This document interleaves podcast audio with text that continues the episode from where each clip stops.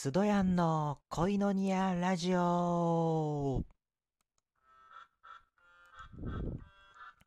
はい、皆さん、こんにちは、こんばんは、おはようございます。スドヤンです。えーね、まただいぶ久しぶりのお収録となります。えっ、ー、とね、今日はね、また、あのーなかなか答えられなかった、あの、質問箱に今日も一つずつ答えていこうかなと思います。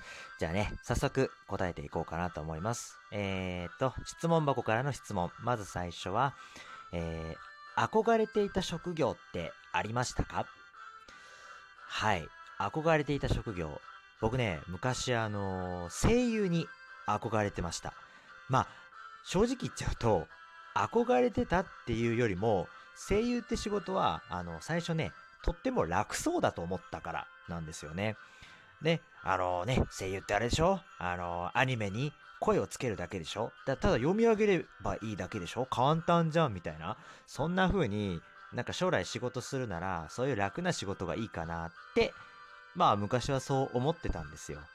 でもまあ実際ね、あの声優さんのお仕事とか、なんかちょっとそういうのをテレビとかで見たんですけど、いやー、やっぱりこうね、声だけで演じるっていうのは、こう、どれだけの技術と労力と、おまたいろいろな、ね、経験が必要になるんだ、経験が必要なんだなっていうのが、まあちょっとわかりますね。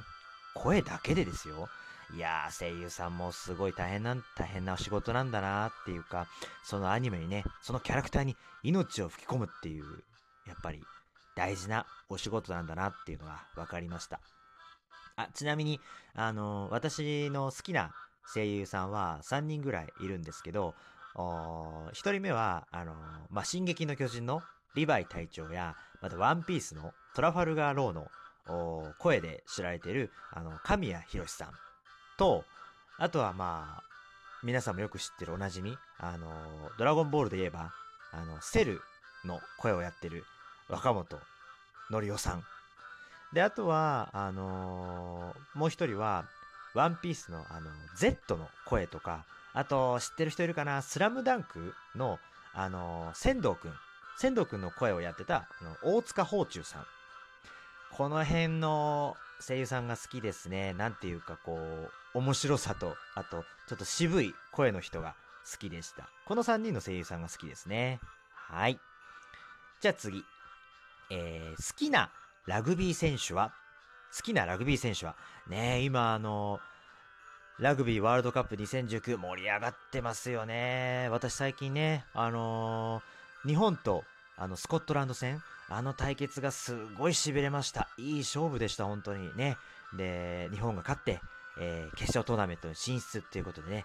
で、いよいよ明日、日本と南アフリカの対戦になるんで、私も見逃さずチェックしようかなと思ってます。頑張れ日本あ、すいません。ちょっと話がそれたんですけども、好きなラグビー選手。うーん、そうですね。でも私昔は、まだラグビーがそんなに知られてなかった頃だと、五郎丸選手ぐらいしか知らなかったんですよね。まあ、キッカーとして名を馳せたので、で、まあなんかテレビで五郎丸選手のそのキックの才能、どこまで、どこの距離まで伸ばしてゴールできるかっていうキックでボールを、うん、その技術の高さに、まあすごい驚いて、で、一時期五郎丸選手のファンになってましたね。ルーティーンが流行ってた頃ですよね。で、ラグビーワールドカップ2019が始まってから、私も結構ラグビー見るようになって、で、私も結構ラグビーが面白いなって感じ始めましたね。で、その中で最近いいなって思うのは、まあ皆さんもご存知、やはり、あのーキャプテン、リーチマイケル選手じゃないかなって思います。あの、リーチマイケル選手の、やっぱこう、リーダーらしさっていう、すごいいいなって思ったのが、選手一人一人に声をかけるところだなって思います。リーダーの器があるなっていうか、ああらゆる状況にも、こう、一人一人に声をかけて対処したり、また励ましたりしてるっていうところが、あの、キャプテンらしさとして素晴らしいなって思う選手だなと思います。はい。じゃあ次。えー、給食はいつまで出て、いつまで出てました？給食ね、懐かしいですよね。私の時は、まあ、小学校までですかね。うん、小学校までは給食出てました。中学の時からはもう普通にお弁当を持参してくださいっていう学校だったので、まあ小学校の頃の給食の思い出は、そんなもん、あ、そんなもんっていうか、まあ特にね、なんか面白いエピソード話そうかなと思ったんですけど、特に何もないですね。あー、でも、あのーこれ皆さんわかりますかねあのー給食？小学校の給食で揚げパンとか出ませんでした？揚げパン。懐かしくないですか？あれ、私、給食の献立の中で唯一揚げパンが嫌いだったんですよ。今はまあ食べれますけど、でも揚げパンって、小学校の時の私にとっては結構でかかったんですよ。量が多くて、パンが大きくて。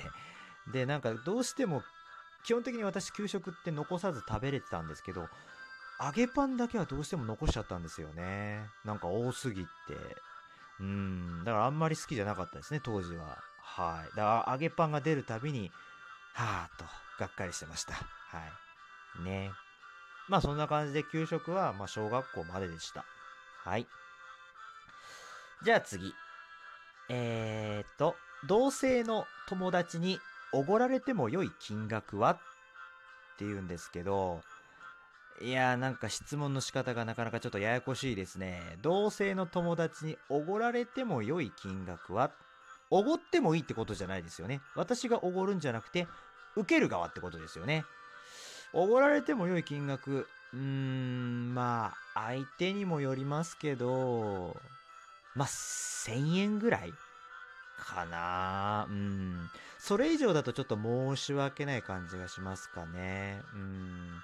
だからもしなんか、結構お世話になってる人とか、なんか先輩とかに、おご、あ、おごるよって言われた時に、まあ、一回はちょっと断るんですけど、いや、いいよいいよって言われたら、そしたら今度は逆に断りすぎても申し訳ないんで、まあ、受ける、そしたらその時は、あのーまあ、ありがたく受けるんですけれども、まあ、その時は、何がいいって言われた時に、まあ、さりげなく、あのー1000円以下のものを、あ、これでいい、あ、これお願いします、これ好きですって言って、えーまあ、お願いしてます。はい。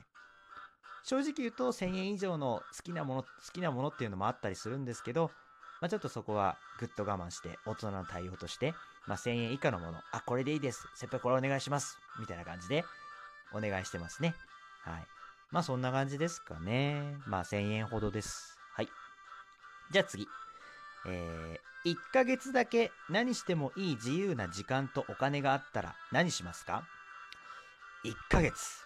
うーん、これ私も考えたんですけれども、何がしたいんだろう？うーん、まあ私は、そうですね。まあ旅行に行ってみたいかなと思います。あ、で、それで、ただ旅行するんじゃなくて、なんかあの私ね、このラジオトーカー始めてから、結構、まあ、こういうラジオ、ラジオで、こうやってトークするのが、まあ好きになったんですよ。なので、なんか結構、ラジオトーカー、他の、なんかラジオトーカーの人、なんかこう、探してみたいなっていうのがありますね。なんか、私もいろんなラジ、このラジオトークのいろんな人のラジオを聞いてるんですけども、いや、なかなか面白いのが揃ってますよね。なんかそんな、なんかこう、結構私いろんな新しい人との出会いもちょっと求めてて、まあその中で結構、あ、ラジオトークやってますって人とちょっと出会いたいかなって思って。あ、で、ちなみに今度、あのこのね、ラジオトークの運営さんね、佐伯さんでしたっけ？佐伯さんがまた、あのトークバーっていうのを、まあ、やるそうですよね。それを聞いて、で、白楽、東横線の白楽駅の近くにやるってことで、あ、めっちゃ近いじゃんってことで、私、こっそり、トークバー行ってみようかなと思います。いやー、どうかなでもまあ私なんて無名な方だから、ラジオトーカーとしては、どうなりますかね仲良くなれたらいいなーなんて思ってます。はい。じゃあ次。えー、誰にも言ってなかった将来の夢は何ですか？うーん、誰にも言ってなかった。うーん、特に隠してたものはないですけどね。まあなんか結構私いろいろフラフラしてたんで、まあいろんなこと経験してみて、で、まあ今の日本語教師っていう仕事に落ち着きました。うん。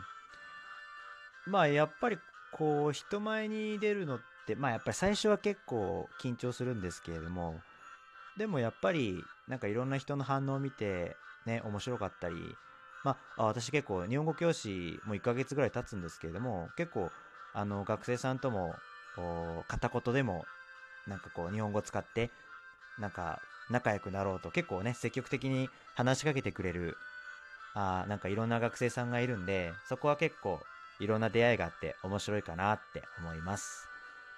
今の仕事が一番やりがいを感じるかなって思ってます。はい。じゃあ次。えー、ジャック・ドーシーが誰か知ってますか？ツイッター創業者ですよね。はい。はい、そうです。あ、ちなみに、私、ツイッター始めました。はい。まあ、ただこれ、ラジオトークのアカウントとして、連携アカウントとしてなんで、で、基本的に私、SNS はインスタグラムで更新するので、まあ、あんまりツイッターでの更新は稀になると思います。はい。まあ、一応、スドヤンで、えー、アカウント持ってるんで、まあ、よかったら探してみてください。はい。はい。えー、次。えー、洗濯機の掃除は年何回？えー、っと、私、今は実家暮らしなんですけど、前に一人暮らししてた時は、あ1ヶ月に1回は洗濯機の掃除してました。まあ、なので、年12回ぐらい、まあ、まめにやってますね。はい。まあ、そうした方がいいのかなっていう感じでした。だいたい1ヶ月、月、月1程度やったらいいかなって思って、はい、洗濯機の掃除はやってました。まあ今はもう実家に戻ったんで、まあ、そんなことはしてないんですけどね。はい。えー、まあまた、またちゃんと自立して、一人暮らししたいなと思います。はい。じゃあ今日はここまでにしたいと思います。聞いてくださってありがとうございます。あなたは愛されるために生まれた人です。それではまた次回会いましょう。グッバイ